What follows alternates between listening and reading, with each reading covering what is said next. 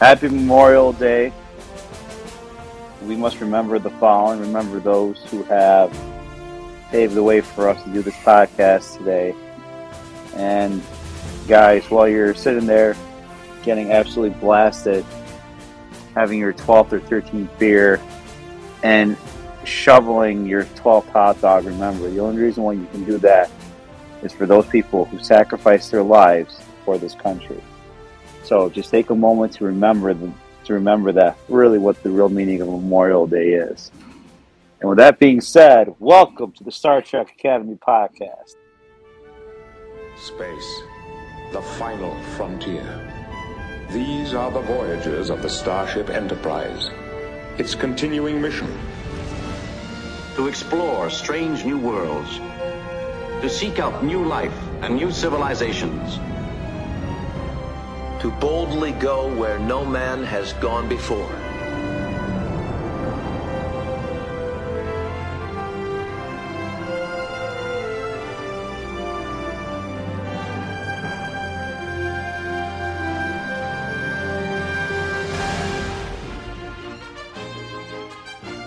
It is me. I am the lover of Star Trek. Remember, guys, it's not a phase. And I'm joined by my man, Sinister Minister, Dad by God. the man who could, the man who's a bed press fucking machine, John Enright. John, how you doing, my friend? Uh, my friend, I'm doing well. Uh, you gotta love technology, right? I mean, technology is I know is Technology. amazing. technology is something else. Man. I love it. no, but it's good. Uh, things are good. Just uh, I normally would not be available for a podcast on a Monday on a holiday, but Yes. um, my mom had a detached retina last week on Thursday after I dropped my son off to go. I remember see- you saying that, man. Yeah, that sucks. That sucks. sucks. So she, thankfully, she was already in Dallas. They have a place to stay there, um, and so she went that day to a doctor, uh, my sister's eye doctor, and then he said, uh, "You need to go to a specialist." So they went to the specialist that day, and they scheduled for surgery the next day. And so she went in. She got her surgery. Um, she had an eye patch and everything. So I went Friday to go pick up my kid um, since they weren't going to Lake House, and you know, one less person to kind of keep track of while they're there. And it's also my sister's anniversary weekend because their anniversary Oh. is Happy tomorrow. anniversary. Happy Yeah. anniversary to your sister. yeah, and, And my brother-in-law. Yeah, that's Brother-in-law. great. Yeah, so they they were doing stuff. So their kids were like one kid went with my sister, her two boys went with her with her in-laws. So you know, it was a whole thing. So to scramble to get everybody situated. So my mom is at her Dallas house, chilling and relaxing. Um, you know, she had an eye patch Friday, and then she went Saturday for follow up, and then she's got another one on Wednesday to see if maybe she can travel back home by Wednesday. Um, so we'll see how everything goes. So far, everything went well. They said it'd be that's good. good. Um, they said with something like this, she will have some vision loss.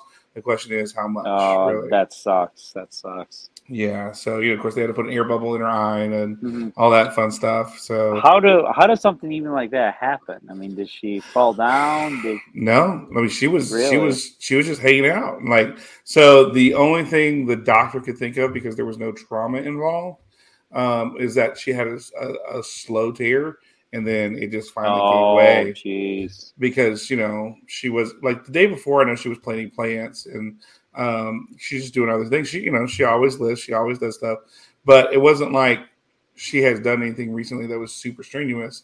Mhm. Um, but you know, so they said it, it could have been a tear that she got a year ago, and it just finally, Jeez. you know, got to the point where it detached to where it was noticeable, where she oh had fuzzy vision and couldn't see, and so, you know, it's um, you know, it, it is what it is, and you just you got to go from there with it. So, you know, so we, me and my kid, we've spent the weekend just kind of hanging out. I grilled yesterday. Um, Nice, got nice. Some bur- burgers and some brats. I did notice that. I did see that Yeah, on it was Yeah, very good. nice. It was good. And then um, we did something yesterday. I forget what we did. And then uh, oh, we went to go see Top Gun Maverick yesterday. Mm-hmm. Uh, that was good. And then just kind of hung out and you know cooked and did some stuff. And then today I took him into Fort Worth. There's a place in Fort Worth called Free Play.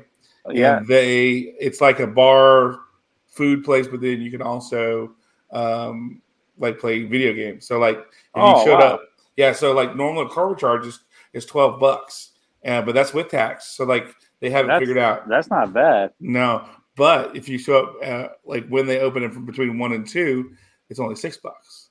So yeah, we showed up at like one fifteen, and Perfect. and so we got you know we got our game on for a good four and you know, three four hours, and then rolled back over here and uh, came to podcast. So I mean, they got all kind of classic arcade games, Nice. pinball machines, skee Oh ball. wow. Um, Oh, I love stuff. skee ball. I Oh, love dude. skee ball. dude that thing was there was always somebody on it like always and because it's free like it doesn't cost you all you do is push the button and keep playing so i mean Wow. you you can just camp on a game and beat it like Wow. four times if you I want mean, you know. I mean, I mean that that that, that kind of sucks that somebody can just camp out on it, but yeah you yeah know, but I mean, it's still it's still six dollars, and you're playing games for free at the arcade. you all for oh, you mean till they close they close at like midnight so you could show up at one and play all day yeah Holy The whole day. shit! They they have food, they have drinks, they have all kinds of stuff. They have a really cool rooftop patio, so you can get your food and drink, and you can go up on the rooftop and enjoy the rooftop patio. Um, you know, it's it's a really cool venue, That's awesome. um, really neat. And the what they, they call it the Magnolia area of, of Fort Worth, where it's um, they got a really bunch of cool, really hit places to hang out and and different foods and things you can go get and stuff. So uh, it's really neat, you know, uh, and a lot of fun. So uh, we we you know we just kind of been and of course doing chores and everything in between when we aren't you know having fun or Mhm. doing our work. So um, so it's it's been a good day, just hanging out. We're gonna go we're gonna go out to dinner tonight. So um, when we're done here, I'm letting him pick wherever he wants to go, and we're gonna Beautiful. you know uh, see what's open around here on Memorial Day Monday. Yeah, it's, it's be tough. Yeah, so we might be Whataburger in it. So Whataburger, man. yeah, Whataburger. I, I, I got to get down there and try it. I hear it's really good. dude it is it's great like the thing i like about it you know i'm not gonna lie and i's and that's pretty good but what i like about Whataburger is you make it your own like they have so many choices so many things you can do and then you know so like if there's something that's not up there you can get whatever you want and you can Mhm. you make it your own so you know that's that's the thing i really like about it is the customability of it where you can just pick whatever you want Yeah. and um, the fries are way better anyway too. The, the, than than uh, In and Out's In and Out's fries are shit. So they're just so soggy it. and floppy. It's just gross. Oh yeah, not, Yeah. not a fan Yeah. of soggy Mm-mm. fries. Mm-mm. I mean, you got Dr Pepper shake down here. You got you know fried apple pie, fried lemon pie, fried chocolate pie. I mean, Fried just- Oreos, fried everything. Yeah. Well, no, they haven't done that one yet, but you know, they, it's some good stuff, man. So you can't Oh, go yeah. wrong with Whataburger. No, um you know is i mean is it like like an amazing burger by itself no but what's amazing about it is the things you can do to it you know if you want Yeah. jalapenos if you want spicy ketchup if you want uh dude their spicy ketchup is legit like Mm. they sell it in grocery stores you can buy it like if you want it's that good yeah so um it's there's there's so many things about it that you can do um that makes it your own Whataburger. You know, they've got patty melts and grilled chicken sandwiches and all kinds of stuff that you can. So wow. that's to me the beauty of the Whataburger is is being able There's to a lot of uh, choice and yeah freedom, like Texas freedom. freedom. So Freedom. yeah, what about you, Triple D? I mean, I know it's been a holiday weekend. So Oh, what's it like for the uh, Donut King of Upper Upstate New York on a holiday weekend? work? It's work, man. It was like the last, literally Thursday through today. Probably put in like fifty or sixty hours. I mean, Mm. it's just it's it's just been it's been crazy. And with and with us being shorthanded, it's just super stressful, you know. And uh, oh my God, today I was I was at the store today about five thirty in the morning after drinking a bottle of Ouzo last night, like the legit Mm. bottle of Ouzo. Yeah, Ooh. yeah, yeah. So I wasn't was was not hungover because you know Ouzo just doesn't affect me that that much. So I got there, I made my donuts, and I was supposed to have a girl come in at nine thirty. she either she decided not to come in or she didn't get the message. But so I had to run up front, leave my donuts in the back, run up front, and work the two busiest hours of the day of the morning with me and another girl and my father. Oh man. And th- I mean, you can do it with three people, but it's you're going to be running around a lot. Right. There's going to be a lot of cursing, a lot of swearing. So, and then the other girl showed up, I think, like at eleven thirty, and that was when I pulled back. You know, so. But it mm-hmm. was just, yeah, no, it, it was, it's, it's just, it's just been a fucking nightmare, and it's just, um, I mean, we we- we've actually hired, I think, about three new people, which is good. So hopefully we can get them trained quickly. So, but I'm just, um, I'm I'm like in my ropes and I haven't had a day off in like four months. So Ugh. the only the only time I haven't gone to work is when I've been sick. Maybe you should get sick more often. I, I can't, I can't, I can't miss it, man. It's, uh, we're so fucking short-handed. Oh, it's terrible. It's absolutely terrible. But that's that's so basically the only thing I did was I went to a Memorial Day party, drank a lot, and played some golf on, you know, played some golf, and that's about it, man. Hey, It's, that's okay. Work. I know work is work, but still, you gotta find your time for your, your balance, and that I know, like yeah. Sounds like Yeah, a good I- time to me. You know, does, so yeah. I just I just haven't. I just need to have a little a little bit more time, a little more me time instead of like dipping time. So, yeah. but oh man, so so I see I see there's some news going on with Star Trek. I mean, so, I yes, sir. I mean, I mean, Star Trek's always in the news because Star Trek is very popular now. Well, it's always been popular, but it's more popular now with all the new series coming out and the rumors and everything else. So, so Johnny, why why don't we blow that uh, boatswain's whistle? Yeah, okay. Let's blow the bosun's whistle and go to our news. Where is our news? Oh, there it is. Our news. There's our news. All right, let let's blow the bosun's whistle now, and we go to our news. Ah, there we go. I moved it around on me. You don't you hate that when you like you do something Yeah. and then you Yeah, it's a like pain in the ass. because you're like, oh, I'm gonna do this, make it better. Then you forget that you moved it to make it better. exactly. Yeah. All right. Well, all right. So this is this is uh this is going to be an interesting uh thing for we just talked about Picard last week. Um so they are going to be releasing a Stargazer comic miniseries to bridge the gap between seasons two and three of Star Trek Picard. So uh, IDW has announced that um, all their August 22 uh, comic books, there'll be three new titles, uh, Star Trek titles for the month. Uh, one is a new Stargazer miniseries set between the seasons two and three of Picard, and it is co-written by Picard co-creator, co-executive producer Kirsten Beyer. Um, also, August will see the final entry in the Mirror, Mirror War series, and another entry in the Alien Spotlight series. Um, so, um, Stargazer is going to be a three comic miniseries. Um, looks like number number one um, is going to be 36 pages at 4.99. Okay. Um, and it says, uh, embark on a never before seen journey set between seasons two and three of Paramount Plus's hit series Star Trek Picard. After a tantalizing offer to return to the stars arises, Captain Jean Luc Picard takes the bridge of the USS Stargazer. But when trouble rears its head on a once peaceful pre warp planet from its past, Picard enlists the help of an old friend. So there will be four covers a cover by Angel Hernandez, a B cover by Megan Levens, a retail incentive variant cover by Liana Kangas, and a final variant availability only in the IDW store. So wow. uh, they do show um, three of the covers. The first cover is Picard in space, kind of his head, and you know, planets all around it by Angel Hernandez. The B cover by Megan uh, Levens is Picard sitting in a chair on his um, with number one uh, on his vineyard, but he's looking up at the stars um, Mhm. above him with a glass of uh, wine in his hand. And then the retail uh, incentive cover is the new Stargazer behind him, and the Picard. It looks like he's beaming in. Oh, what you want to see it? Yeah. Okay, Jacob's coming. He wants to see the different covers. too.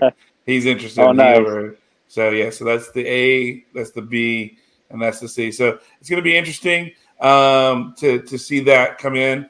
Uh, Mirror War number eight will also be Hmm. releasing in August. That is 32 pages at 3.99. So um, so um, we're gonna. It'll be interesting to see. It says here after splintering the Cardassian blockade with a bold joint attack with help from old friends, the crew of the ISS Enterprise moves to end the Klingon Cardassian alliance once and for all. Enter the Mirror universe and witness the fate of the Terran Empire in this explosive finale to the Mirror War, which is interesting because what we know in Star Trek Deep Space Nine is the Terran Empire is collapsed and the Klingon Yeah. Cardassian alliance is strong. So, mm-hmm. or at least in that part of the galaxy, you Yes. know, we know that you know that, that that's the case. So, um, they that one as well will have three covers: an A cover, a B cover, and a Mhm. retail incentive by that. Um, and then the last um, one is uh, I don't know if you've been following this one. It's Star Trek um, Alien Spotlight, where they focus on you know characters that are specific species or race. And, oh wow. Okay. and they focus on that. I've seen a few of them that have been very interesting. They did one on the Gorn. They did one Mm-hmm. on Vulcans. They've done one on different um, uh, races, and they don't do like your wow. your regular. Um, the ones on Vulcans they did use Spock, but a lot of times they use people you don't know. The Andorian one was really really good. Um, it was set in Next Generation. It's done in different timelines Oh wow. as okay. well. So if I so like the one with Spock was like Pike area era. Uh, Oh nice. uh, Spock. Um, and then the one with the Gorn was set in like the Chekov uh, era where he's with the captain. I think those were the ones used, but it was focused on the Gorn. Um, uh, that that captain and ship from uh, Wrath of Khan that era. Then Oh wow. one- Okay. yeah, and then the Andorian one was set in um, Next Generation. Um, so like the Andorian is given a ride to Andoria by the Enterprise, and so he interacts with some of the characters. But Nice. um, you know, so yeah, so they're very very cool. If you've ever if you haven't checked them out, they're longer, bigger comics. So like this one, Star Trek um, Aliens ones is going to be the Trill, and it's 52 pages at 7.99. So it's a larger book. You know, and it's going to have more. It's it's a bigger story. It's it's Mhm. bigger than a regular comic, but smaller than a graphic novel. So it's kind Yeah. of one of those that things. So the uh, the story uh, syn- synopsis here says someone is following Vanna, a research student and ex applicant to the Trill Symbiote Initiate program, after a life changing event on a joint Trill Federation science expedition. Delve into the world of the Trill in the suspenseful tale of tradition, independence, and survival.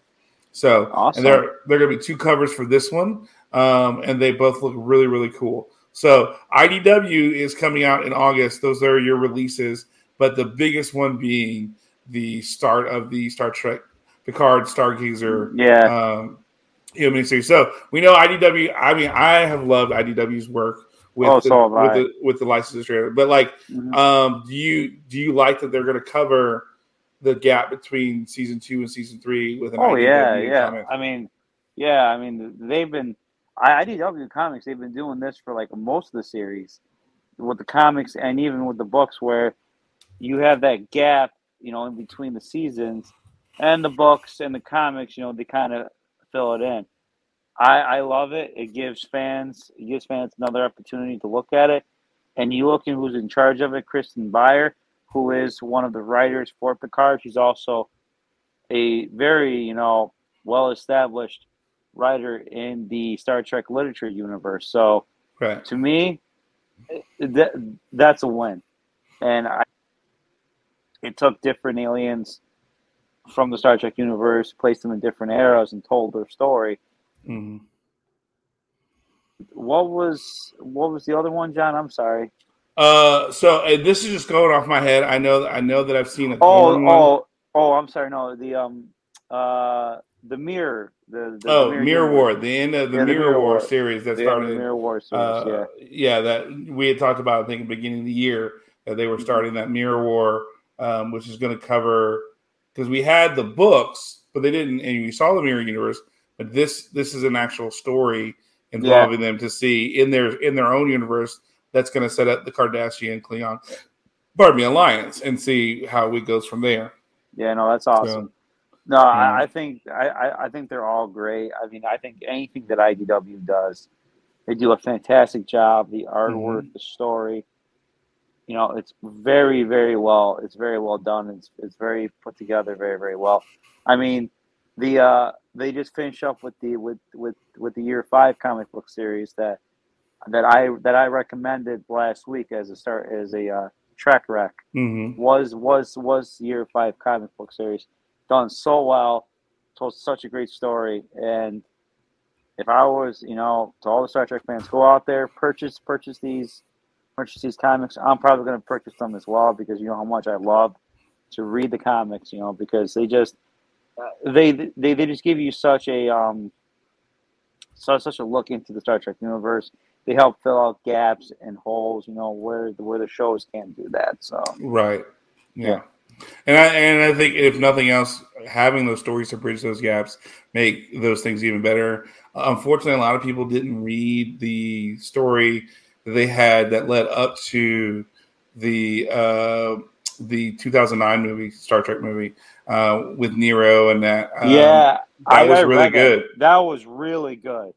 It made a lot more in so mu- sense, yeah, and it made the story make so much more sense, and the movie made more more sense. So, yeah. um, you know, there's there there's that. So if you guys, if you get a chance to go to IDW and and see some of these things, go do it. It's just going to make your watching that much Oh, yeah. better, you know, because they're able to do things that you you can't do anything else. All right, um, we're going to skip the Rec- Rebecca Romijn one because it reveals some spoilers.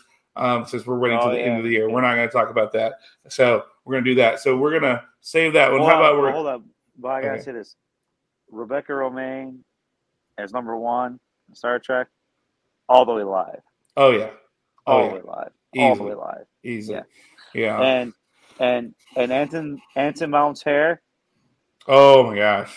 it's it should it should have its it should have its own Twitter page. Oh yeah, it's beautiful. It is. It It's is a thing of beauty. It's I'm so beauty. jealous. Yes. So what we're going to do now is how about we're going to talk about uh, Denise Crosby. Um, in case you don't know, Tasha Yar. Um, she just recently came out um, because it is 25 years um, from the release of the Trekkies uh, movie that came out. Um, The Trekkies. yeah, did you not, did you see this movie? It's a documentary. No, no, Yeah. haven't seen it. So on the cover, it's a little baby doing a Spock thing um, in diapers, but then it's got the next generation top, and it's called Trekkies, and it's a documentary about about um, uh, about uh, you know Star Trek fans. As a matter of fact, she she collaborated with director Roger Nygard on Oh, Trekkies, and she was a narrator and co-producer of the documentary that took Oh, a serious okay. look at the phenomenon of Star Trek fandom. Uh, Mm-hmm. and it spawned a sequel, Trekkies 2, in 2004. Um, yeah. So I mean, um, That's awesome. So, uh, so it's very interesting. So they ask her like 25 years later, do you see Trekkies as a historical account of fandom in the 1990s or something that is still relevant today? And she says, I think it's more relevant than ever. When we initially made the film 25 years ago, these doors were just opening up. Uh, we there wasn't an onslaught of DC or Marvel uh, movies. Comic cons weren't as huge as they are now. We Yeah. hit it just when things were starting to open up and change. So I think it's a great piece of representation for the beginnings of what you take for granted um, right now. So it was very interesting.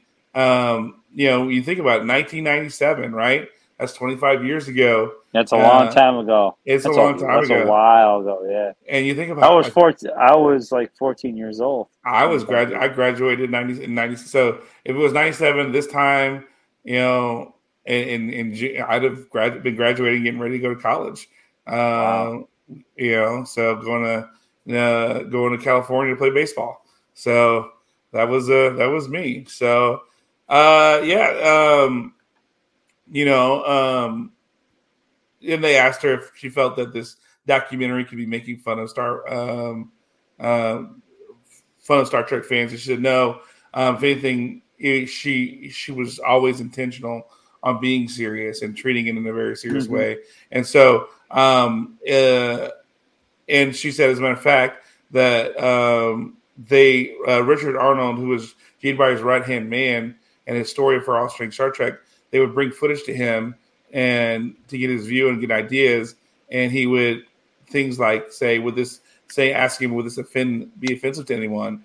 and, and using him as kind of a guide to say, you know, oh yes, we need to do this or not, and and so she, you know, obviously, even though she hasn't, you know, been a part of the, you know, Star Trek genre for very long, her family, um, in that aspect, and we do know she did say some things, but it's here.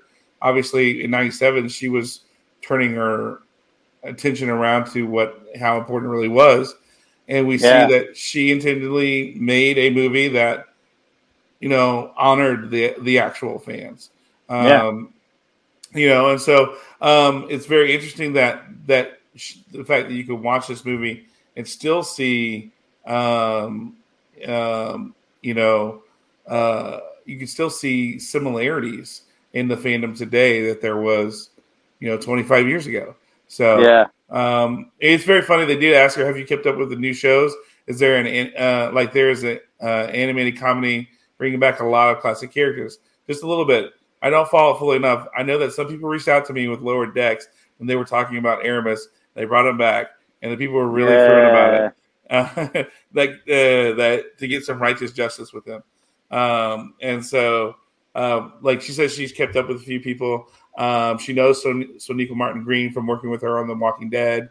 Um, and she did go up to Toronto and visit the set, but she's not, um, you know, she's not heavily involved with everything. And they've asked her opinion on bringing back TNG co-stars for the next season of Picard. Um, and she says, I did hear that, yes, because people keep asking me if they're going to have Sela back, but there's no plans for that. Certainly, if they ask, I'll definitely do it, but I've never been asked.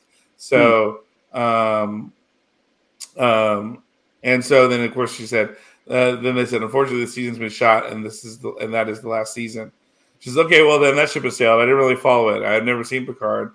I don't on, watch much of it. Yeah, Wait a minute. Wait a minute, John. She said that season three is is, is, is done filming now. Uh, that's what this uh, this person who's doing the interview said. Wow. Yeah. Wow. So so apparently it's already been. It says it's in the can and it's being edited right now. Yeah, apparently. So Holy um, shit. you know, and then they go into why she was uh, miserable on um, TNG, and uh, you know, and so she goes a little bit more into that, and um, and uh, they talked about making Trekkies two, um, and is there an idea for making Trekkies three? Um, and said they have an idea, but they haven't really kind of focused on what their focus would be on that. So, um, but the 25th anniversary um, Trekkies movie uh, comes out this Tuesday. If you want the 25th anniversary edition, um, Wow. it's got uh, is based on a new 4K scan restoration. Also includes a new documentary featured a trek back uh, with film's narrator Denise Crosby and Roger Nygard, um, and then also interview with hundreds of fans along with notable veterans James Doohan, DeForest Kelley, Walter Koenig, Kate Mulgrew, Nichelle Nichols, Leonard Nimoy, Wow. Brent Spiner, and George Takei. Um, you can get it. Uh, well, I'm not going to tell you this. If you want to go to shoutfactory.com, you can get it for $18.99, or you can get it on Amazon for $16.09. Um, uh, and you can buy digital versions uh, as well, you know, via Google The- Play iStore. So, I think it's uh, I think it's worth buying that just to have see DeForest Kelley and James Doohan. You know, yeah. to, to, to hear them give interviews because, especially DeForest Kelley, because DeForest Kelley really you don't see a lot of interviews from him. You know, so you know, so so guys, listen, it's a worthy it's a worthy thing. Go buy it. I mean, support support you know people making Star Trek content and you know and uh, I'm glad to see that Denise Crosby. She kind of saw the light after after she kind of left uh, Next Gen, where she realized how popular Star Trek really is, and even though even though even though she had a short-lived character, everybody knows Tasha Yar, how the, the way that she died and everything. So Right. so so she's forever immortalized, you know. Yeah. Yeah. All right. So hey, so our next story, uh, you we're gonna talk about your favorite movie.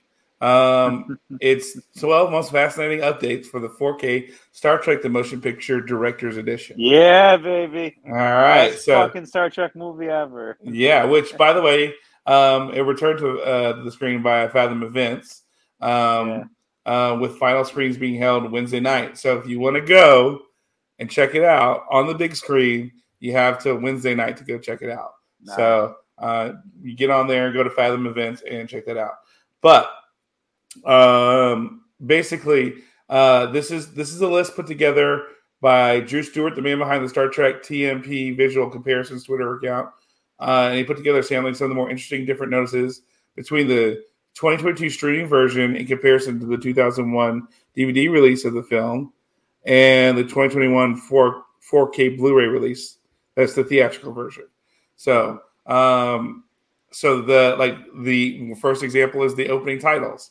Um, you have uh, in the 2021 version, it's a, a more of a wider based, you know, kind of look. This is a Gene Roddenberry production and Robert Wise film. Yep. Um, and then in the 2001, it's more gold. And then yes, for the, is. Yes, for it the for the stream, they added the Starfield behind it. So Oh, really? yeah, so it's the gold from the 2001, but they added the Starfield behind it from there. That So, Starfield opening, that Starfield opening, yes, and then with I- Ilia's theme playing over it, it's just awe-inspiring. Yes. Especially if you look in 1979, you're sitting in a movie theater, and that and that comes on, you're just like, what? It's and and and when you hear it, it's like one of the greatest. To me, it's one of the great greatest pieces of movie music. I think. Right. is. You know, yeah, and I mean that's that's that's uh up for everybody's opinion, but it was a very good opening in musically as far as some of the the movies goes. One of the best ones out there. So. Mhm. All right, so the next one, Vulcan has no moon, Miss Uhura. Uh, the original matte painting that was shown on Vulcan with moons visible um, in 2021, Mm-hmm. uh, that was there. Um, and then it was removed uh, for the director's edition in 2001 for the DVD. But then they added more matting and made it match the time of day they were in for the 2022 stream. So um, if you looked at the 2021 theatrical edition, they show the original matte painting with a moon behind, the, Mhm. you know. But we know Vulcan has no moon, so Yes. um, so basically what they did was the for the director's edition they took the 2001 painting and then just added it to make look more realistic with more matting and to match the time of day that they were there. So, you know, um, another one. Uh, take me over, please. This shot of the office complex was recomposited from the original elements with a new star field. A CG shuttle pod was added to the port at the bottom left. So there's that office complex kind of Yeah. you know space station thing there that you're looking almost Yeah. on top of. Um, so they've added more star field, a shuttle, and um, you know uh, a little bit more detail to to that. So I really, I really wish they would have shot a scene in the office where Kirk goes to Admiral mm, no Nogura and goes, "I want the Enterprise back," and you kind of have that back and forth between them because Nogura is known as a as kind of a kind of a thorn in Kirk's side. hmm So I really, really wish that they would have had that dynamic. that would have been nice. That would have been nice. Yeah, it would have helped the movie along a, a little bit too. Yeah. So uh, the next one is uh, it says asteroid. This new shot replaces the random shot of an explosion with the stage ceilings visible. Uh, this shot was recreated in using an original optical VX plate with a new CG Enterprise and a different position from the 2001 version, which reflects against its hull. So I'm assuming this is the uh, the warp uh, Oh yeah, yeah, the wormhole yeah, scene. you yeah, know, so instead of just being a random explosion with ceiling tiles involved, you now have this very beautifully done. Um, they took they took kind of that original, you know, director's edition 2001, but man, this visual that they have is just way more well done and beautiful. The explosion's bigger, and the swirls from the wormhole are just they look almost tentacle like. Um, Oh, wow. And, and the Enterprise just looks amazing um, on that. Um, I mean that. I mean that. The the the, the motion picture Enterprise is just yeah, such a gorgeous ship. it is a good ship. So um, the Officers Lounge and the cell was added in the original window for the 2001 version. There wasn't anything there. Uh, the 2022 version removed the entire wall and replaced it with a new matte of the Officers Lounge window with a CG Oh. of the nacelle in view. So, like, um, basically for this one, the nacelle is lower. Um, it's like you're almost in the 2022 stream version. The nacelle is actually lower. It's like you're almost on top with more of a star Wow. feel. Whereas in the Mhm. 2001, it was the majority of the screen was the nacelle, and in the in the uh, theater theatrical version, there's nothing there. There's a star Mhm. field. So, um, you know, um, it's interesting. So there was a completely new shot created for the 2022 version, which provides continuity with the next shot where Spock has rings flying behind him when he reaches the original rings. This new shot also shows the tunnel between the orifice and the V'ger island, perhaps making the rings Wow. to the in, inner chamber part. So like they added a new scene from um to, to show kind of the rings of the opening where Spock Wow. goes in. Um V'ger emerges from the clouds. The original shot of the V'ger model approaching Earth was replaced with a new CG shot of the cloud dissipating as the camera pans towards Earth. The shot was recreated for the 2022 version. So um yeah, so like uh it's I words don't even do this justice. Like just No. it's, it's beautiful the way they've done this, and especially for the 2022 version. It's just you know the fact that the stuff they're able to do um, with It's some of this incredible. It's it's incredible. incredible. The fact that they're creating new scenes even to add into this. So there's a, uh, the tunnel. There's an all new CG exterior shot of the Enterprise going through the tunnel that was created. The shot was recreated for the 2022 version. So there's not a theatrical release. They have Wow. something, but you can barely make it out in the Mm-hmm. 2021 theatrical. But they recreated it, and it is beautiful for 2022. So um, the path to V'ger. Um, the shot of the away party coming out of the hatch to stand on the saucer was replaced with a CG plate. Uh, the tiles now appear in front of them one by one, animated by uh, on the twos to emulate the feeling of using 70s animation technique in 2021. Um, the 2020 version animates every frame. So instead of it looking kind of more choppy and, and kind of what they did, um, it's it's just beautiful again. Just they do they they take they took some of the director's edition stuff, um, and and some of the theatrical edition stuff Mhm. added together and make something that's just looks perfect. It looks perfect for what they did. Yeah. Brightened everything up, made everything more clear. Like the light um, from the Enterprise is way brighter in the 2022 stream version. Um, everything just pops more on the screen. It's just worth it involved. So Uh, wow. So, so basically, John. I mean, I, where where can we find this? Because I mean, I'm because I want to see it. So so this is a streaming movie. Oh yes, basically? right. So this is so you know Paramount Plus has the uh, director's edition for 4K um, uh, release. So if you want to if you want to go to uh, check that out because the only other way you could see it is in, in Fathom Events.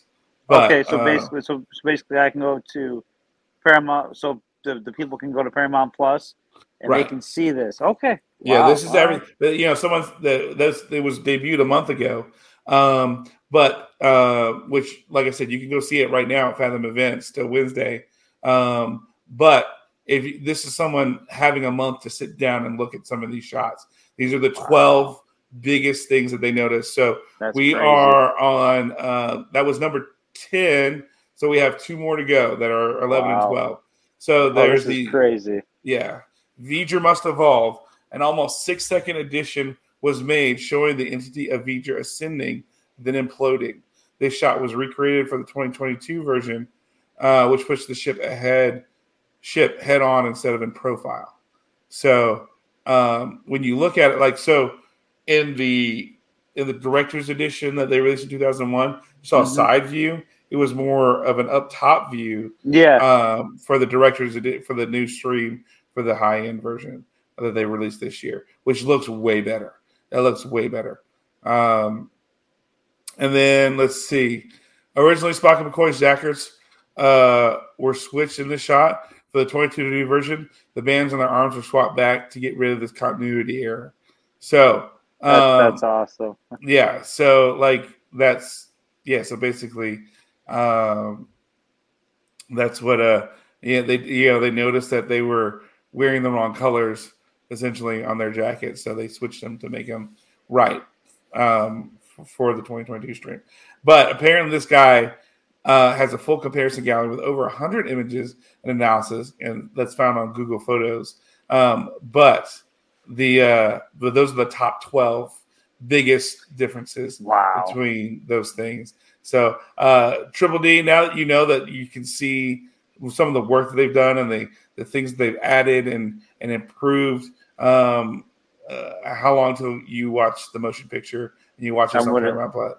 I'm sure I'm gonna try to watch it today after we after we get done.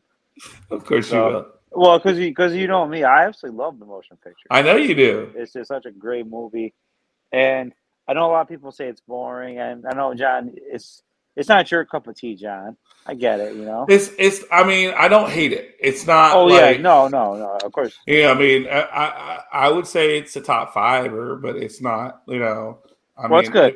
you Yeah. know, I mean, I'm not reaching for. Eh, I, I'm I'm going to do Wrath of Khan, and you know those those four. well, right yeah. there. I mean, then maybe Undiscovered Country, and then Motion Picture is going to be like my fifth one I might grab. You know, if I'm going to go with the original series guys, you know, mhm. um, uh, though that's probably how I would rank it right now for me. But you know, I'm not saying I won't ever watch it. I do. You know, I mean, I definitely now with this for me as someone who so and so with with the motion picture movie, I'm interested in seeing now because of the how they Exactly, cleaned up the film, the way it looks now. I'm definitely interested in seeing you know what it looks like now that it's you know all high def and resed and they've improved some things and made a difference. For me as a casual viewer, it definitely piques my interest in wanting to check it out again. that's good. So, I mean, I know for hardcore fan, you you'd have been watching it anyway. You'd been like, "Hey, we're gonna we're gonna show the motion picture without any sound," and you'd be like, "Okay, let's go watch it." You know? yeah, you no. I like literally. I, I I listen to the soundtrack. I can tell the, the scenes, and I know the kind of scenes like word for word just by listening to the music, and I can Mm. picture it. Because another thing too, the, the the music and the scenery were always good in the motion picture. Mm. Now, with them clearing it up and doing what what they've done to it now, it's a it's going to be an absolute masterpiece. Absolute absolute masterpiece. Mm. But once again, I just lament the fact that I wish they would have had a little bit more, you know, character building scenes in there. That's it. I just wish they would have done that better. I mean, in the book, because the- it's well, it's obviously it's Gene Roddenberry wrote the book for it. There are some scenes where you do get some character building, and I just wish he would have included that. So Yeah, yeah. Well, well, our last story today it it, it talks about conventions. We're gonna talk. We're gonna go on the convention tour here a little bit. yeah, the Um, convention tour. Well, you know they've had this uh, Destination Star Trek, um, you know, company that's been taking over. Uh, well, um, they massive events has been doing these Destination Star Trek things. They've been very popular. Um, well, uh, they announced for Destination London planned for September 30th did through October that, 7th. It's been canceled. So if you got tickets and you were going to go to London, What? yes, uh, Why did they, they- cancel it? um, so they're gonna. It says here that they stated they just run one big destination Star Trek event this year. This makes Destination Star Trek Germany September 23rd to 25th in Dortmund, Germany, the sole official European Trek event for 2022. So apparently, maybe there were some Freaking logistic Germans are issues. taking. G- Germans are taking over everything. well, that or who knows if there was COVID protocols or yeah, obviously, you yeah, know, probably. what. Um, Uh, but um, the London Comic Con has a Trek tribute. Um, you know, um, they haven't announced any dates for 2023 as far as Destination London um, having a 2023. Um, and then they says that the London ticket holders who've already got the tickets, they will be uh, updated by email regarding their ticket. Um, uh, saying that July 8th through 10th, they did tell them that London Film and Comic Con will be having a special tribute to Star Trek, including many of the guests who were lined up for DT, DST London. So, um, so there is solace in that. But right now, uh, maybe massive events events took off, you know, logistically more than they could chew. Maybe there was COVID issues. Maybe it was Probably. whatever. Who knows? Yeah. So right now, I mean, they this is their first year running these destination events too. oh, really? So, okay. yeah, s- you know, so like this year was the first year for the one they did in um, earlier this year, um, uh, where wherever they did it, uh, Chicago.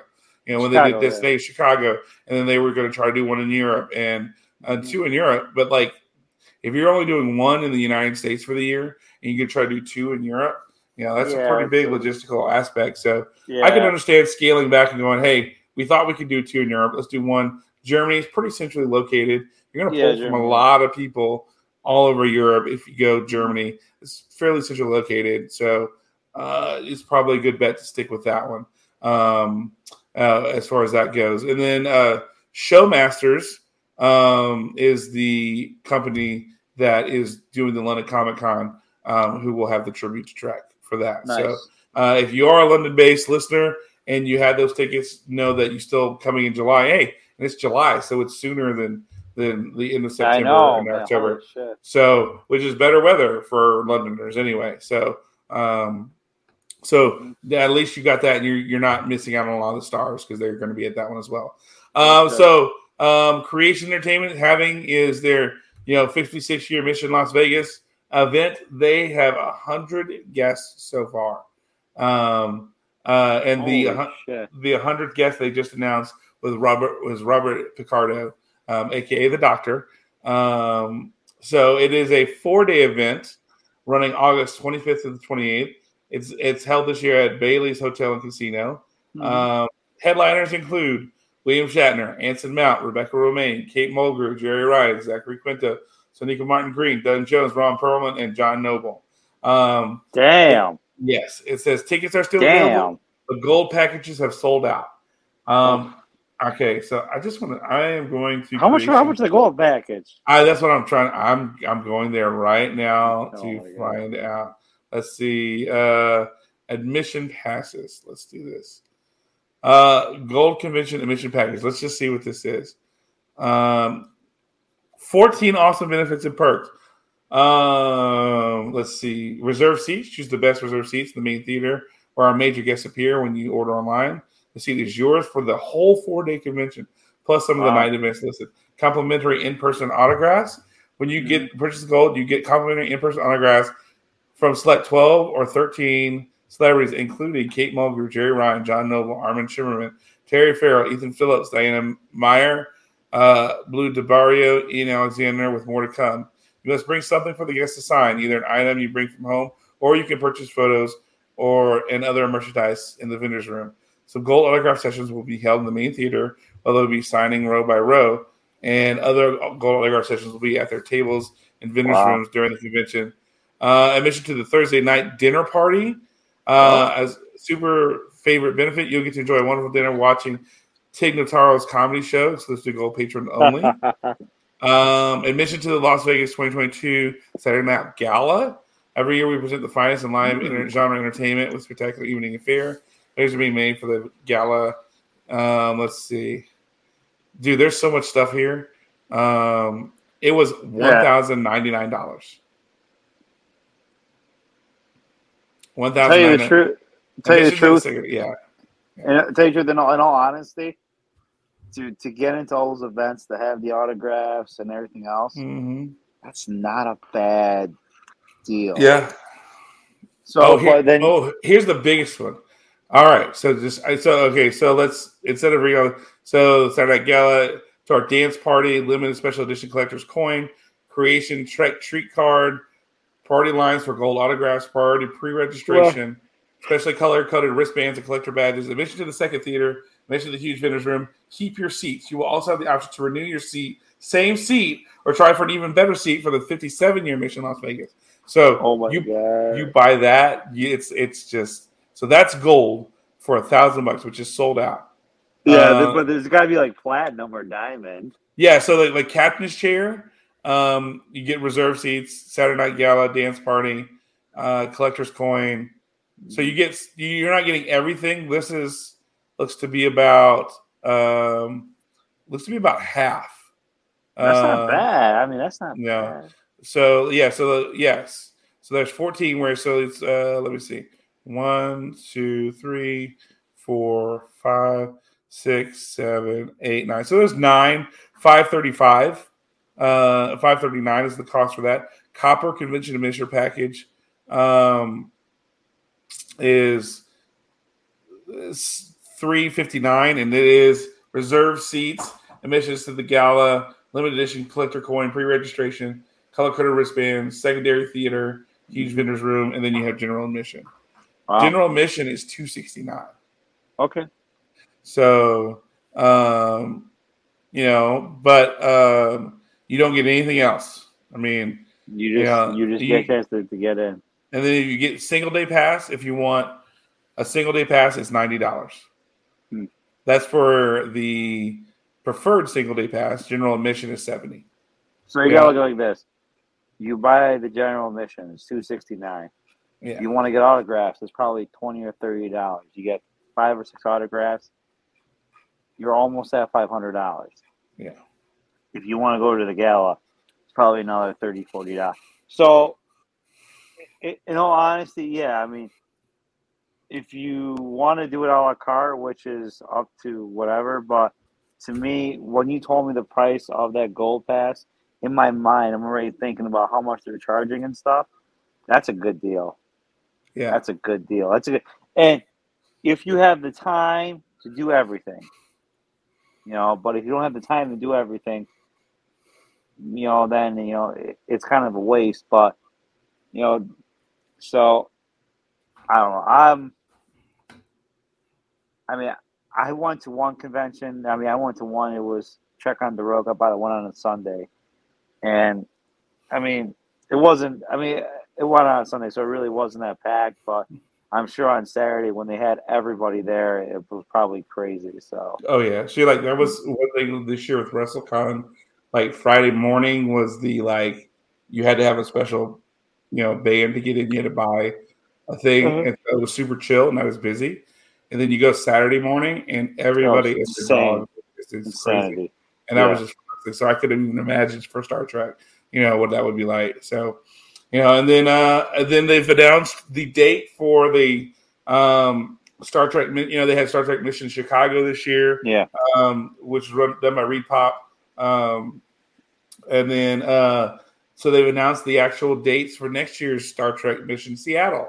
Um, they said it is going to be at the Washington State Convention Center in Seattle, May 26th to the 28th.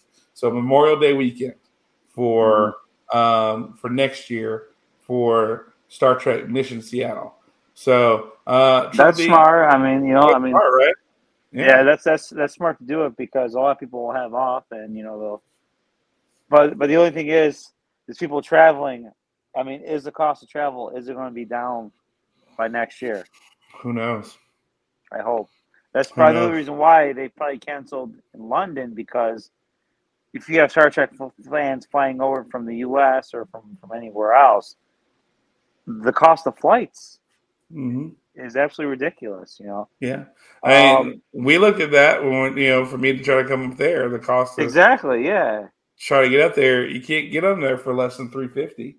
You know, Yeah. no matter what. I mean, it's and uh, and that's you know, you go three Listen, fifty, you might have a stop or two. Yeah. know? Listen, John. One way, or one way or another, John. I'm gonna get you off here. Don't worry. All right, don't All right. don't you I'm worry. not- don't you worry. I'm not worried. Gonna, I'm not worried. we're gonna have we're gonna have a fun filled Star Trek day. Yes, so sir. Yeah. so so that's our last story about uh, this week about our conventions uh, that are coming up. So if you're a big convention follower, um, those are your opportunities. You, Germany, and then next year with uh, with uh, well, no, I'm sorry. You have this year, you have Vegas this year, Germany this Yep. year, and then next year you have uh, uh, Seattle. So um, if if you're looking to go, uh, Vegas, the gold packages are sold out, so you're going to need your Yeah. captain's chair. which is going to be your next best bet at 500 bucks. You still get access to some uh, priority autographs and things along those lines, but you don't quite get the level that you would get with the gold. Gold. Yeah. But you know, it is what it is. So Mhm. um, if you do have, uh, if you do go to a convention, you listen, let us know. We want to hear yeah. about Oh, that. Yeah, You can- love to hear. you know, mid show plug of you can always email us, the academy at hmg at yahoo.com. Hit us up on Twitter at Academy HMG or on Yeah. Facebook, Academy HMG. Tell us your convention experience, what it was like. Um, did you go dressed up? Uh, did you go just as a regular person? Who'd you meet? Fun stuff like that. So, um, but with that said, I think we need to let go ahead and let off our black alert here Black alert. and we will start with our main point today. Now, uh, which we kind of have two main points. They're not Yeah. main point. This is kind of like a mini main point episode. Yeah. Yeah. we had two that were really huge main points, but we wanted to talk about. Um, do you want to do the one you brought up first, and then we'll do the sure. one I Yeah. up? Yeah. Okay. Yeah. Yeah. We can All do right. that. All right. So you go ahead and start with yours, then Triple D. Tell us All what right. your So, main point was. so now we've got Strange New Worlds. We Yes. have another actor playing Spock. We we saw Ethan Peck play Spock in Discovery. So, and there's always there's always a debate. Who is the better Spock? Is it Zachary Quinto from the Kelvin timeline, or is it Ethan Peck from Strange New Worlds? Obviously, Leonard Nimoy is the greatest Spock because he was the original Spock. Right. It's sort, it's sort of like when people debate James Bond. They debate who is better, Roger Moore, Timothy Dalton. Sometimes even compared to Connery, but to me, there's there's no comparison. you know? Right. He's the If- if standard. You you're he's the standard that you're you're comparing against. So, so using Leonard Nimoy as a standard, you know, comparing Quinto and Ethan Peck, I'm gonna say who is one and who is two. Okay. And I know Ethan Peck's only been doing it for a little little amount of time, but he's impressed me so much. He reminds me so much of Nimoy. The whole, you know, playing it playing it straight when when humans are trying to joke around with them, and how sometimes how he has like that dry sense of humor like Leonard Nimoy did in the original series. Yeah. I'm going Ethan Peck number one and Zachary Quinto number two. And I love Zachary Quinto. Zachary Quinto killed it as Spock in the Kelvin timeline. It was probably loved his dynamic between him and Kirk. And as you said before, you know, I mean, if you look at Quinto, he moved like Nimoy. He had time to spend time with Leonard Nimoy Mhm. as well. So, but I just, Ethan Peck. he just, even the mannerisms Ethan Peck has, it's like Leonard Nimoy. The hands behind the back, the stand straight up, the eyebrow, it just, it's kind of it's kind of uncanny. So hmm that's that's who I think is one and two. How about you, John? You know, um, I, I think I kind of reverse them a little bit Okay. because um, for me, I think Quinto. I mean, it is really, really hard. It's splitting hairs here. I mean, yeah, it is. really it really is splitting hairs. Yeah, I mean, it really is because here's here's my thing. You have Zachary Quinto worked with Leonard Nimoy and is Yeah. trying to take the essence of Leonard Nimoy. But remember, this Spock is a different Spock because of Yes, what he is. And so the, it's it's it's not the same Spock that would be in this. This is Kelvin timeline Spock. So you still have the mannerisms, the way he carries himself, but he's also a Spock who's lost his entire planet, lost his Mhm. mom, you know, trying to rebuild a civilization while balancing being in Starfleet and having a relationship with with uh, Uhura. Um, uh, all these things that we never saw in the original uh, original series, but yet in that essence of the way he walked, moved, the micro, the micro movements, even the things of how he carried Mhm. himself, um, he almost embodied that Scott that Spock character while adding to the character because of the loss he experienced. Yeah. and, and the, the burden he feels. Um, yeah, as we saw in the third one, he's struggling with. I, I need to leave Starfleet because I need to rebuild. You know, Vulcan. Vulcan with the death of Mist, you know, of alternate timeline Spock, I now have to do this other part. And you know, so which is something that never had to cross Spock's mind. You know, exactly. Yeah. As, as, you know, as he went through the original t- uh, timeline. So to me, I think that's where I appreciate Quinto a little bit more is because he does all the embodiment and everything, and and nobody can get Nimoy's voice. Nimoy, you know, voice you can get the cadence. Both of the guys have got the cadence and and yeah. as best they can, the syntax as best they can, the preciseness of how he spoke as best he can. But I think adding that extra flavor that is a little bit of Zachary Quinto while honoring the original Leonard Nimoy is why I kind of take him a little bit more for that reason because oh no i mean it's yeah know, it's you know, it's, it's, like splitting hairs john. Right and but i mean like you can't i mean i have enjoyed uh ethan peck as you know the as as spock because like you said he he's having but here's because here's the thing. Zachary quinto had the freedom to be a little bit more himself and to kind of challenge the spock that we knew because this is a different spock. Mm-hmm. Ethan Peck does not have that at all. No, he, he has to follow a strict guideline of who Spock is from what Leonard Nimoy said. And so, and he's in the original timeline. So even the stories that we know from ahead ahead of time, unless the writers decide screw it, we're not going to follow some of the canon that has yeah. been set. But um, for the most part, he's he having to follow canon that's been set by you know the writers and people of the show and things mm-hmm. along those lines. So we know that he has to follow a tight timeline, and that's impressive. You know, like I said, I think the only thing that kind of takes me out of it is the timbre of his voice is just a little bit deeper than Nimoy's was. You know, yeah, and, and that's the only thing. And that's I know that's being nitpicky a little bit, but you know, um, if we're going to compare apples to apples here, exactly, yeah, that that's what you know. That would be my only negative knock would be just that the timbre of his voice is a little bit too deep for Nimoy, and whereas Quinto kind of I think matched the timber a little bit better. But it's it's like you said, it, it's splitting here. I mean, maybe next yeah. week I watch something. I watch, uh, I catch up and watch episode four tonight, and then I go, you know, Ethan Peck does something, and I was like, okay, never mind. You know, he's never mind. Exactly. Yeah, yeah. You know, I mean, here, here's the other half of it. We're comparing someone who played in three movies versus someone who's going to be in how many episodes and yeah. play the character for a long time, which Leonard Nimoy played for three seasons.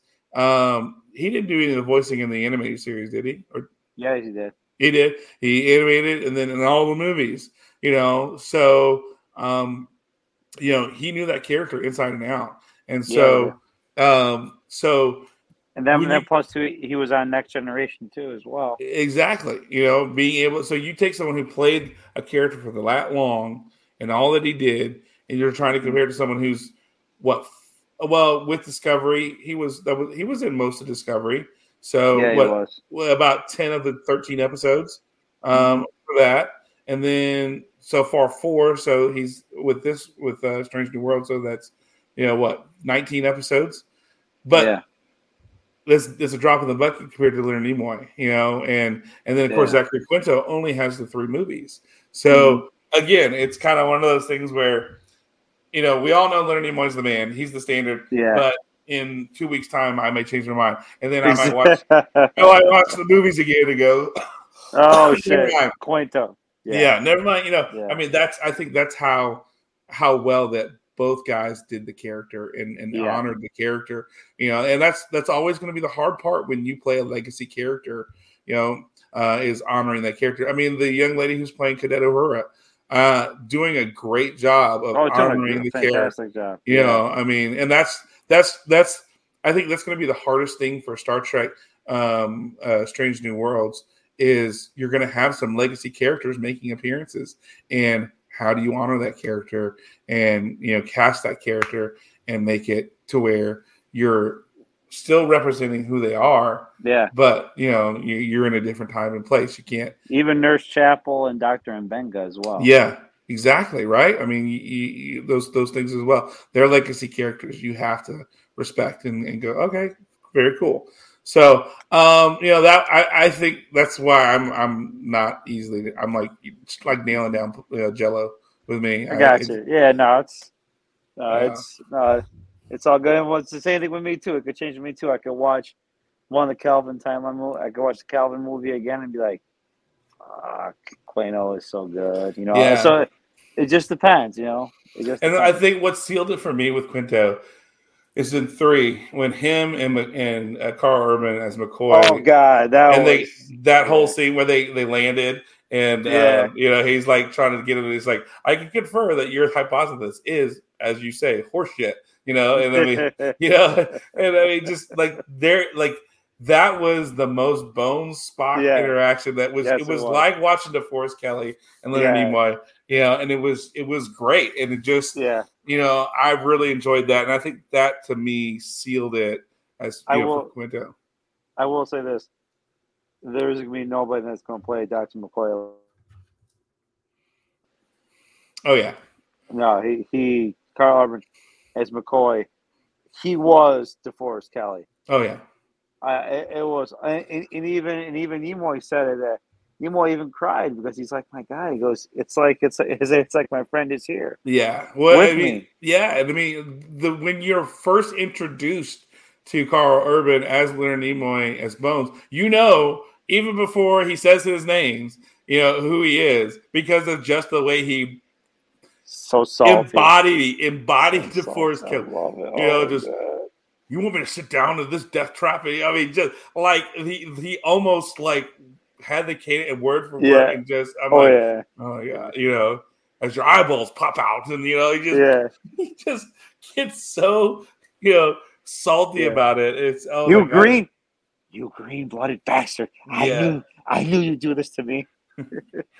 Oh my god, they're just so you know that Oh, green God. that green blooded bastard has bastard has it out for you.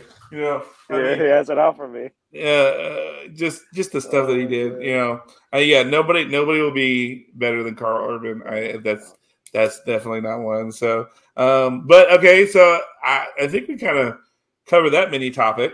Yeah, we did. Yeah. And so, so one thing I thought would have been fun to do, and we're going to do this. It's uh, we're going to talk about uh, people who were in the Star Trek franchise who served in the military, and being Oh, yeah, is no. Memorial Day, and Yes, uh, kind of talk about that a little bit. Um, I did a lot of research on this. I only found four people.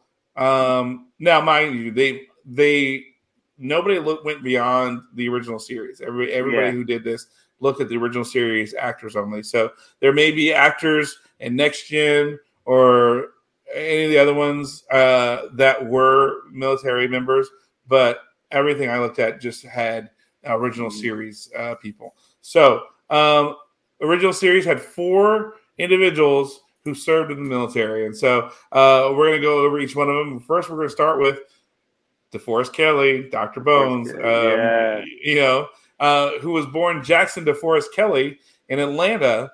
Um, and then it says he enlisted in the U.S. Army Air Forces.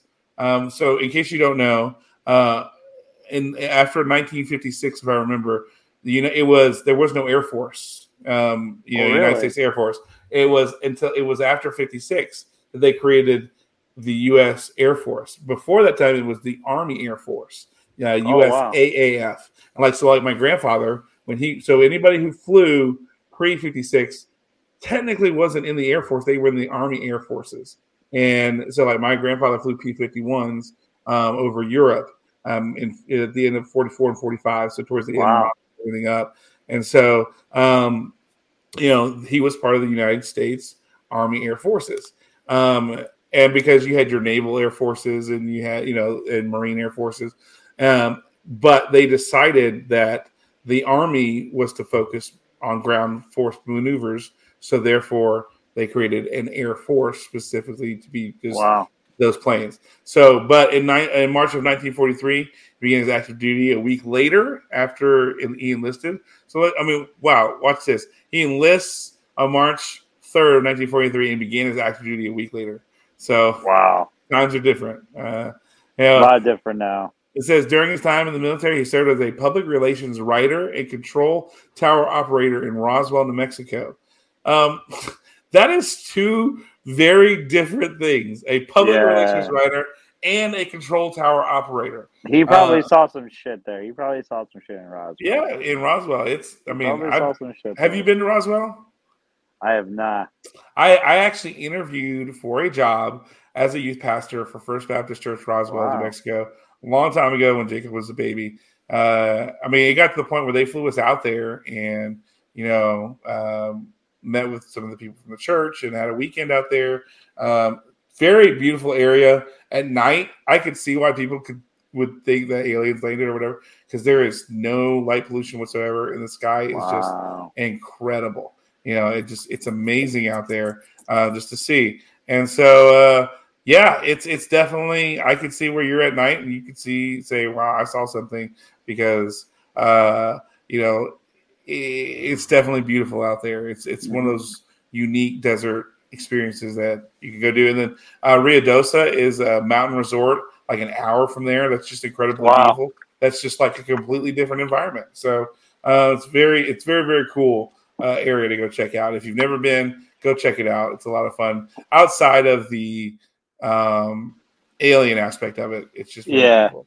So it says later he was assigned to the first motion picture unit in Culver City, California, where he worked on recruiting and training films. First as a technical assistant, and then eventually as an actor. So in 1945, the 1945 training film "Time to Kill" featured Kelley alongside with would be alongside another would be superstar George Reeves, also known as Holy Superman. shit. Yes. And then in 46, he was honorably discharged. Um, so um, he, because of that, he kind of wanted to conta- stay into the motion picture business. So he went to continue his acting career, playing a number of westerns before becoming the Enterprise's friendly doctor. So what people, most people don't know, DeForest Kelley had a big acting career in westerns. He Yeah, was he in a ton of westerns. So, but if you want to see him in a 1945 training film, a, a Time to Kill with George Reeves, known as Superman, it's out there. You can go find it. Um, let's see, let's see. It's on YouTube. Everything's You on YouTube. Yeah, everything's on YouTube, so you can find it on YouTube. So, so that was DeForest Kelley. Um, that was his his uh, service. Now, the next one is the biggest one um, that we're going to be Yeah, talking about, um, and his name is James Doohan, aka Scotty. Um, dude, Scotty, Fucking badass. Scotty was a badass. You're a bad motherfucker, man. Yes. You, did, you did Yes. not mess around with James Doohan. Now, James Doohan was Canadian born, um, and he joined the Royal Canadian Army Cadets Corps in 1938. Um, the year after, Doohan joined the Royal Canadian Artillery 14th Midland Field Battery of the 2nd Canadian Infantry Division, according to War History Online. In 1940, he became a commissioned lieutenant, and in 1944, he was one of the infantry pushing forward on D Day. Um, wow. so he was at D Day and survived. According to War History Fucking Online, nuts. Doohan later told the Associated Press of his journey to the beach. We were more afraid of drowning than we were of the Germans. James Doohan, of course, he was. Oh that. my god. After reaching Juno Beach, Doohan shot two Legend. German snipers while leading his men to higher ground, the outlet reported. Dude, two German Legend. Yeah. Legend. Yeah. And it says he led his men across the sands and got lucky. Um, despite the anti tank mines beneath their feet, none went off as the men were not heavy enough to activate them.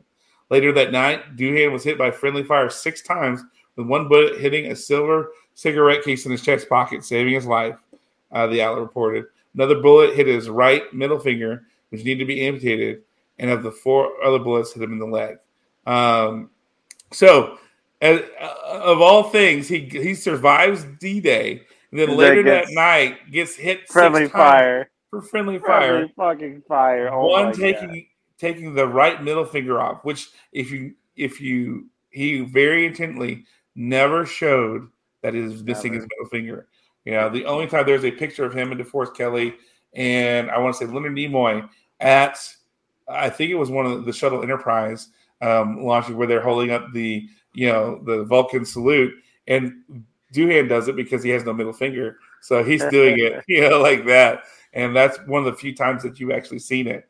But then it, he a silver cigarette case in his chest pocket saved his life because of that. Um, yeah, that's that's Smoking crazy. saved his Smoking saved his life. Smoking saved his life. So most people would be like, okay, that's cool. I'm done, right? No, no, no. After Oh, recovering he's- from his wounds, he trained as a pilot and graduated from Air Observation Pilot Course 40. Uh, Oh and then uh, he was once labeled the craziest pilot in the Canadian Air Force after a stunt that landed him in hot water. He flew a plane between mountainside telegraph poles to, to prove it could be done. You know, dude was just a nut. And then bad ass. Yes, uh, mind you, this is after being sh- going to D Day and, and being shot. So after the war, he started voice acting. Um, he would go on Oh, to he's do. a great voice actor. He's a great Oh, voice actor. You think so? Listen to this: four thousand shows on radio, four hundred fifty on TV, and earned a reputation as the most versatile voice actor in the business. It was 1965, however, that he in, indeed entered history, landing the role of Montgomery Scott in Star Trek, as well as playing the role of chief engineer for the Starship Enterprise. Doohan also helped develop the Klingon and Vulcan languages. Yes, he did. Dude, James Doohan, if you don't talk about, I mean, this is a guy who's a warrior poet. You know, this is this is the guy that is a Yeah. straight badass, but you know, at the same time, was a artful, considerate, kind man as well. Um, there's a story. There's a story of of a lady writing to him, talking about how she wanted to commit suicide, and he wrote her back and said, you know, please don't. I'd like to meet you someday. And sure enough, she got that letter, and he eventually got to meet her. And it was because of his letter to her that um, he saved a lady's life from dying of suicide because he he did that. I mean, uh, you know, I, I I I don't know. Like James Doohan, what more can you say about the man? I mean, that right there was just He's legend. legend. That's all you can say, really, legend. Legend. Yep, Gene Roddenberry, Eugene Gene Wesley Roddenberry entered the Army Air Corps as a second lieutenant stationed in the Pacific Theater at Guadalcanal. He flew B 17 bombers there, including one bomber called the Yankee Doodle. Um, Mhm. yeah. Roddenberry befriended a Chinese pilot named Kim Noonien Soon during the war, and apparently, uh, uh, Singh, I'm sorry, Kim, Kim Noonien Singh. Is, uh, Yeah, but away. I get him for Khan Noonien soon though. yeah, No, they give yeah. Yes. So he used the and uh, used the name for Khan Noonien. Well, no, it's it's the same Khan Noonien Yeah, soon, yeah, yeah but Khan they spell it S I N G H. So, uh, We sing that. yeah, Khan Noonien Singh, Singh. and then Yeah. And then it says and Data's father Noonien Soong soon. Yeah. So which is spelled different S O O N G. So, um, Mm-hmm. so basically, uh, it was Roddenberry hoped to capture his old friend's attention. He lost track of him and wanted to reconnect. The outlet explained. Um, um, but some sources claim the friend's name was Kim Noonian Wang. Let's be honest, Roddenberry was probably drunk half the time and couldn't Yeah, remember guys' names. So, uh, He- military, lot, military. a lot- a lot of drinking, a lot of drugs too. Well, I mean, if you're in World War II and you, you're fine, B 17, Oh yeah, I can you- understand yeah, that. you- It says, drinking a lot. uh, yeah, it says military indicates that after 89 combat missions and at the rank of captain, Roddenberry was awarded the Distinguished Flying Cross and the Air Medal before Wow. being honorably discharged in 1945. That's a big Uh, deal. That's a big eight- deal. 89 combat missions, and Yeah. the Distinguished Flying Cross and the Air Medal. That is a big huge. deal. That's huge. So, um, so Roddenberry started writing and selling stories and poetry in various magazines, the New York Times during the war, and afterwards he joins uh, he joined the Air Force to help them identify causes of air, aircraft crashes. Aircraft crashes. Uh, the web uh, web comic The Oatmeal covered famously Roddenberry's further adventures in flying before deciding to do other things, including serving with the LAPD and then starting Star Trek. So, um, very diverse uh, gentleman there in Gene Roddenberry and being a Yeah. pilot, uh, serving the LAPD, a writer, and then creating Star Trek. So, we have one more uh, for us. Uh, the only other original series actor to serve in the military was Leonard Nimoy, Mr. Spock himself. hmm He volunteered for service in the U.S. Army Reserves in 1953 during the Korean War. Um, Nimoy rose to the rank of sergeant during his time in the entertainment division. So Um, he appeared in training films, including uh, one that's listed on this website, and uh, it's on YouTube, uh, which he played a young service member who has post traumatic stress disorder and needs a psychiatrist. Wow. Fess Parker, known for playing the roles of David Crockett and Daniel Boone, appeared in the same video. So, those are the four original Star Trek series actors who have uh, been in the military. So, um, and not only to them, but to everybody who's ever served, you know, we want to thank you for your service because Mhm. it allows two knuckleheads like us to come on here Exactly. oh, Wil Wheaton a bitch, uh, you know, say fuck the Romulans. Fuck But the Romulans. you're right. But you know, in all actuality, we have that freedom because of Yeah, you know do. men like this. My grandfathers um, who served in World War II, uh, everybody else who's had family serve in any way, shape, or form. Um, my cousin Boogie, who just retired last year as a full bird colonel in the Marines. Um, you know, anybody who you know that served. Um, uh, I think I, I think I posted earlier today that I was talking. I was at the gym this morning. I got up at my regular time and went to the gym because you know I want to be consistent. But um, I did, and as I'm listening today, I heard Micro twice. But on the second time, in the first one, he talked about Memorial Day with a gentleman and some of the stories that you don't ever really hear that were just awesome. And then he was an intern on Black Rifle Coffee's podcast with Evan Hafer, and I was like, "Oh, that's cool." I got to listen to Micro twice, and you know, once on Nice. his own, and then once on on Evan on the Black Rifle, and I tweeted it. Evan Hafer fucking liked my tweet, you know, and so um, hell yeah to like, especially all the guys at Black Rifle Coffee. I don't drink coffee, but I buy all their stuff. I got really cool hats and shirts, and I got I got my sticker, you know, uh, you know, and I'll go to the Black Rifle Coffee. They have a store not far from here, and I'll go there now and then, just buy something from the the store there. Uh, my kid drinks coffee. I'll buy a Black Rifle coffee for for him so he can drink it, you know, and uh, yeah, he drinks it straight too. He doesn't put cream or anything in it, and uh, you know, he's gonna get some hair on his chest, that's for sure. Jacob, Jacob, Jacob, Jacob's a good man. He is a good man. that's man. how I. That's how. That's how Jake my color. Jake my color. Yeah. Well, he said yeah, Black Rifle's the only one he can really do. He like he likes that that does that, that because of their roast the way they do it. Yeah, and it's, they- it's yeah, they do a really good job with it. So um, it, and so you know it's uh you know, but the their mission, you know, they want to employ you know, as many veterans as possible, and Exactly. you know, yeah. be, being a veteran-owned company and and you know what they stand for. Um, everybody there, you know, you just you know, eh, you think about the freedoms that we have and the the the costs that it's been, and you know, really, they said about one percent or less of pe- are people who have served in the military in our population. And you think about that, that small number of people have made it to where we can continue to be free this entire crazy. time.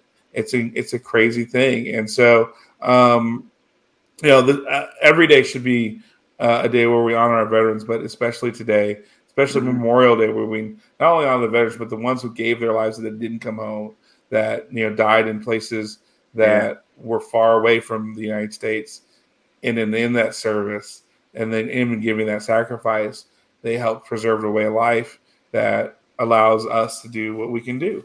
You know, and so so uh, Memorial Day is always big for me, especially having you know family who's served in the military. It's always a sobering day a little bit. Um, don't get me wrong, we enjoy it. We go a lot of times we're at the lake, a lot of times we're having a burger, but you know you can't always you always have that thought in the back of your head of the real reason why we do it. And so um, you know I'm just thankful for that kind of thing, um, which is kind of why I went the the military route with Star Trek. I thought it'd been fun to do that. No, no, it was awesome. It was awesome. you know, it, it was fun. But I think I think for this holiday edition of Star Trek uh, of the Academy Podcast Triple D, I think we're good. You know, think we are good. an hour twenty four, and we still got to do our closings, which we know we take forever on those. Exactly. I know. God, okay, we fucking just. It's like an Uh, AEW match. It just keeps. Yeah. Oh, I did watch that last night. Oh my lord. Oh, Oh, I my Lord. I, I, I, I heard it was awful. It got it, it's interesting it's like you watch the matches and as they're going it's like okay these they're moving along real good and then they get a little bit longer a little bit longer and a little bit eh, and then it's like by the, t- the end of the night i was going oh my god Is They this, still got- over? Yeah, this. over? Oh no, they got another match still after this one at least for sure. And I'm like, oh no, like And you wonder, and you and you wonder why wrestling is not popular. like I don't know. They didn't. uh, They didn't have a lot of fluff in between though. That's the whole thing. They got their shit in and got their shit out. As far as like, there was no like long video packages or anything. The only thing that Yeah. was a little weird was the uh, Owen Hart um, crowning where they gave him the titles and the cup, and that was a little weird. Martha was a little weird, and uh, and that whole thing was just a little weird in general. But that was the only real fluff I could remember from the pay per view. Other than that, it was just match you know, say a little something to kind of help get the transition going and then to bring up the next match and then off we go. So, but it, it just so long because matches kept getting longer and longer and longer. And you're just like, guys, can we 15 minutes? Can Come we- on. 15 minutes. fif- Fifty minutes is plenty. Yeah. No, no, no, no, no. We we got we got to do like in Japan where we get a fucking hour long match. No, It's like no, we don't do that. guys, guys, hour long matches are for like the main event. Yeah. The rest of the match should be 10, 10 to fifteen minutes at the most. Yeah, it was just crazy. The, the, I think my favorite match of the night, only because it was just so hilarious and well done, is the opener. It was Wardlow versus MJF, and Wardlow just power bombs him like ten times. It's And that was it. that was it. Like the match maybe lasted five minutes at, at best, and Perfect. like MJF tried to get out of it, and Wardlow grabs him, power bombs him, then gets him up and power bombs him again. It's like hearing, but should I do it again? Okay, power bomb. Like then he goes around the ring, does every side of the ring, you know, gets a power bomb. It ended up being like ten or twelve times he power bombs MJF, and then finally puts his foot on top of him, and does his you know pose thing, and then MJF gets Yeah. rolled out on cart, and it was I mean. I mean, I mean, I mean, I don't know. I mean, that's not good for MJF, though. I think. Well, I mean, it's it is because you know it, this is this is what they do with MJF. You know, they he, he's this mega shit heel, does everything he can to keep people from getting his hands on him, and then you know get it. Yeah, you know, Wardlow, I get it. you get the payoff. You get the payoff. You know, Wardlow took the licks. He, But he had but the but, but match. Yeah, yeah, but here's the thing, though. But they made him look like an idiot, though. They Eh, made him. They they they they really made him look. To me, to me, he's your number one heel in the company, and you had him go out like that. Well, because there's nothing he could have done. He he set his own bed with the the stipulations and everything. I, And- get, it, yeah. and, and, you know, and, I- and so that's that. And I mean, to me, what was he going to do against Wardlow? And so it to me, it's okay because MJF is able to generate so much heat that Mhm. you know you don't have to worry about him. You know, he'll be fine. And Warren, you, the whole purpose to build Wardlow. You're trying to build this guy. You're, he's a homegrown talent, and MJF is homegrown as well. But he has no problem getting heat. That won't be an issue. It'll Yeah. be it'll be more of what are we doing to get Wardlow over, and this help got Ward, get Wardlow over because now he's out. He's no longer an MJF employee. He's now all elite. So they had the placard with him, you know, saying uh, Wardlow is all elite up there because technically he was employed by MJF before then, so he wasn't a uh, AEW employee, quote unquote. So Yeah. Okay. so so there so there is that. It was good storytelling in that long term storytelling all right. you know, getting there and then making him now available on the roster. And then MJF is just going to focus his energy on somebody else and, you know, get that heat and do whatever he needs to do. That's You know, it. now CM Punk is champ.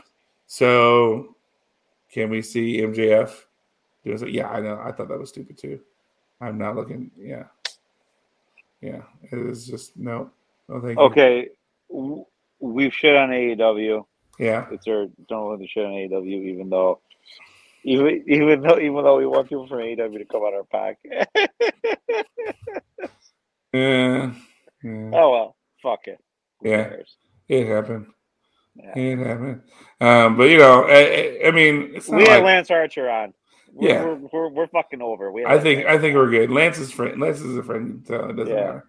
You know. Um, uh, let's see. Yes, at least Thunder Rosa still won. She beat Serena Deeb for Wow. the title. You know. So uh, let's see. According to okay, I'm gonna look uh, just for the fun of it. I'm gonna I'm gonna tell you the result, the grades that they gave the matches. Um, Wardlow, MJF is a B. Young Bucks versus the Hardy a C minus. Yeah. Jade Cargill versus Anna Jay was a C minus. That should have been like an F. It was awful. Ooh. But you had the uh, Athena, aka Ember Moon, made her appearance last night. Um, Nobody and so cares. yeah. Nobody cares. Sorry. I mean, she's from Texas, so I care a little bit. yeah. Um, Listen, so nice enough. Nice Yeah. enough, girl. Probably Yeah. sweetheart. yeah. You, Uh, you're not over. Yeah. House of Black defeated the Death Triangle. That got an A minus. Uh Samoa Joe versus Adam Cole for the final. Adam Cole won. That gets a B minus. Britt Baker. I'm done. I'm done. I'm out. I know, right? I'm right? out. I'm out. yeah, have- exactly. No, I'm out. Yeah. I'm done. I'm done. Yeah. I, I'm done. I don't. So the women's final is Britt Baker versus Ruby Soho. Britt Baker won. So then you have Adam Cole and Britt Baker, so they could do their whole like "Ooh, we're a couple thing and all that kind of stuff. Um, Ethan Scorpio Sky, Ethan Page, and Paige Van Zant versus Sammy Guevara, Frankie Kazarian, and Tay Conti. B minus. That should have been the C, C plus maybe. It was not very good. Uh, Kyle O'Reilly versus Darby Allin. I got a B. It was okay. Uh, Thunder Rosa, Serena Deeb. We got a B plus. I maybe would have given it an A A. minus. It was an A, A. A minus. It was an- I thought so. Um, Jericho Appreciation Society versus Eddie Kingston, Santana Ortiz, Bryan Danielson, and Jon Moxley. And it's a this is all over the arena, just craziness. They gave this an A plus, and dude, not an A plus. Just because you let everybody run around the ring and bleed everywhere, and have Eddie Kingston come out and uh, try to light Jericho on fire, and um, Jon Moxley go through the stupid barbed wire that's on foam board that they put on top of a table. Um, you know, I don't know. They they gave it an A plus. It was boring. They're Um, fucking marks. They're marks. yeah. What do you expect? Jungle Boy and Luchasaurus versus Team Taz versus Keith Lee and Swerve Strickland. That got a B. Eh, I would say a B minus to a C. And then Hangman Page There's versus nobody. There's, there's there's there's there's nobody there that's that's over. I'm sorry. Yeah. The Yeah. only the only the only person from that entire pay per view that's actually over the two people that are Deeb and and MJF and Mhm. Thunder Rosa. Yeah. Other than that, sorry. Everyone else, you're fucking rotten. Yeah. Yeah. Even CM Punk. Yeah. You know, it's just mm, I don't know. It was I was expecting more. Um I mean, and, and it's just the way things timed out and the way things went. I don't know. It was whatever. Tony Um, Khan, Tony Khan has no idea. No, he doesn't. But before we do close, I do we we haven't forgotten. We do have to do our truck wreck. Oh, our truck week. wrecks, yeah. Yeah. My God, okay, we're over here talking AEW. We're Yeah. talking about wrestling for, But But- we do have to do but- that. but we are on Hameen Media. We are. on Hameen mean, Media was found on wrestling, so it we're going to talk a little wrestling, and you're not going to like. Yeah. Yeah. So, but it's this week is my week um, to talk uh, Trek Rex. So, uh, James Money MacGyver, if you'll hit the music right now.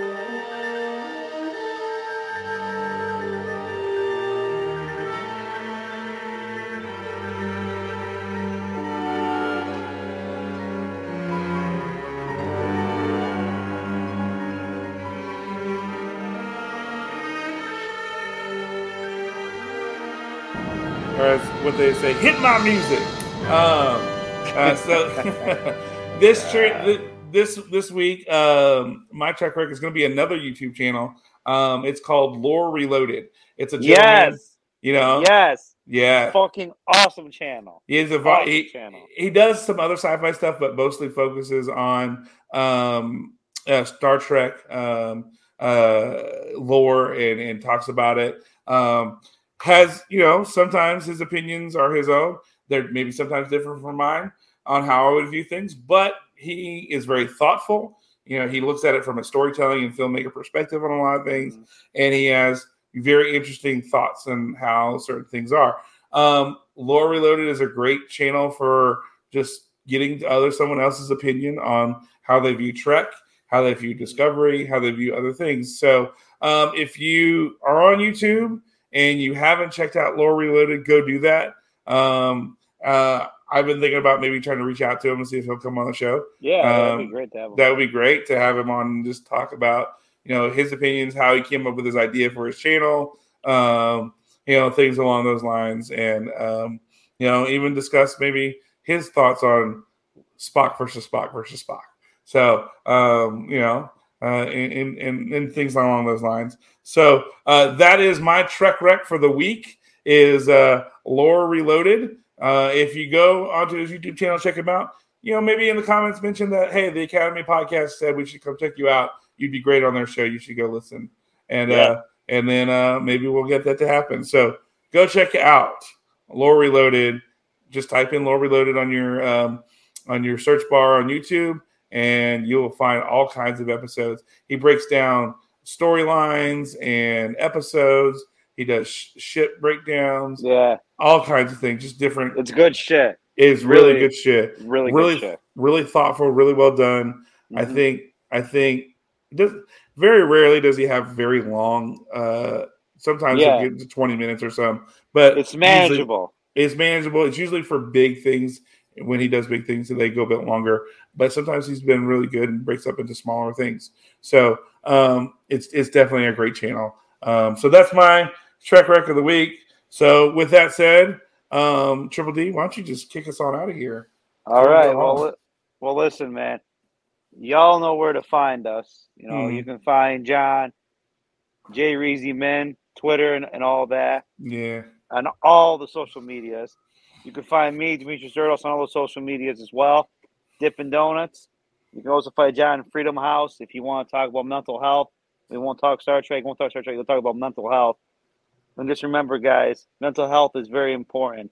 Mm-hmm. It's probably the number one issue going on in America that people are afraid to talk about because it's the truth. It's the reason why things are not. It's the reason why things are not good because everyone's mental because everyone's ignoring that mm-hmm. and they're mm-hmm. ignoring the people that have the issue. So if you have those issues, contact John. John will help you and he'll help you find a local um, institution in your area that can give you help. Yeah. So guys, don't sleep on your mental health. Take care of it mm-hmm. because guess what? It, it is. It makes up your entire being. So make sure that you have good mental health. With that said, with the plugs and everything out of the way. We'll see y'all next week on the Academy Star Trek podcast. We're going to be talking more Star Trek. I'm going to try to swear less this because because this episode I did not swear a lot, so I'm trying to swear less, and hopefully, you never know, we might have a guest on, so we'll keep you posted on that because you know John, John's always sliding those DMs trying to get people to come on, so we'll, we'll, we'll, we'll see you next week. Back in the academy, back for more lessons, back for more education on Star Trek. Live long and prosper, and we'll catch you guys next week.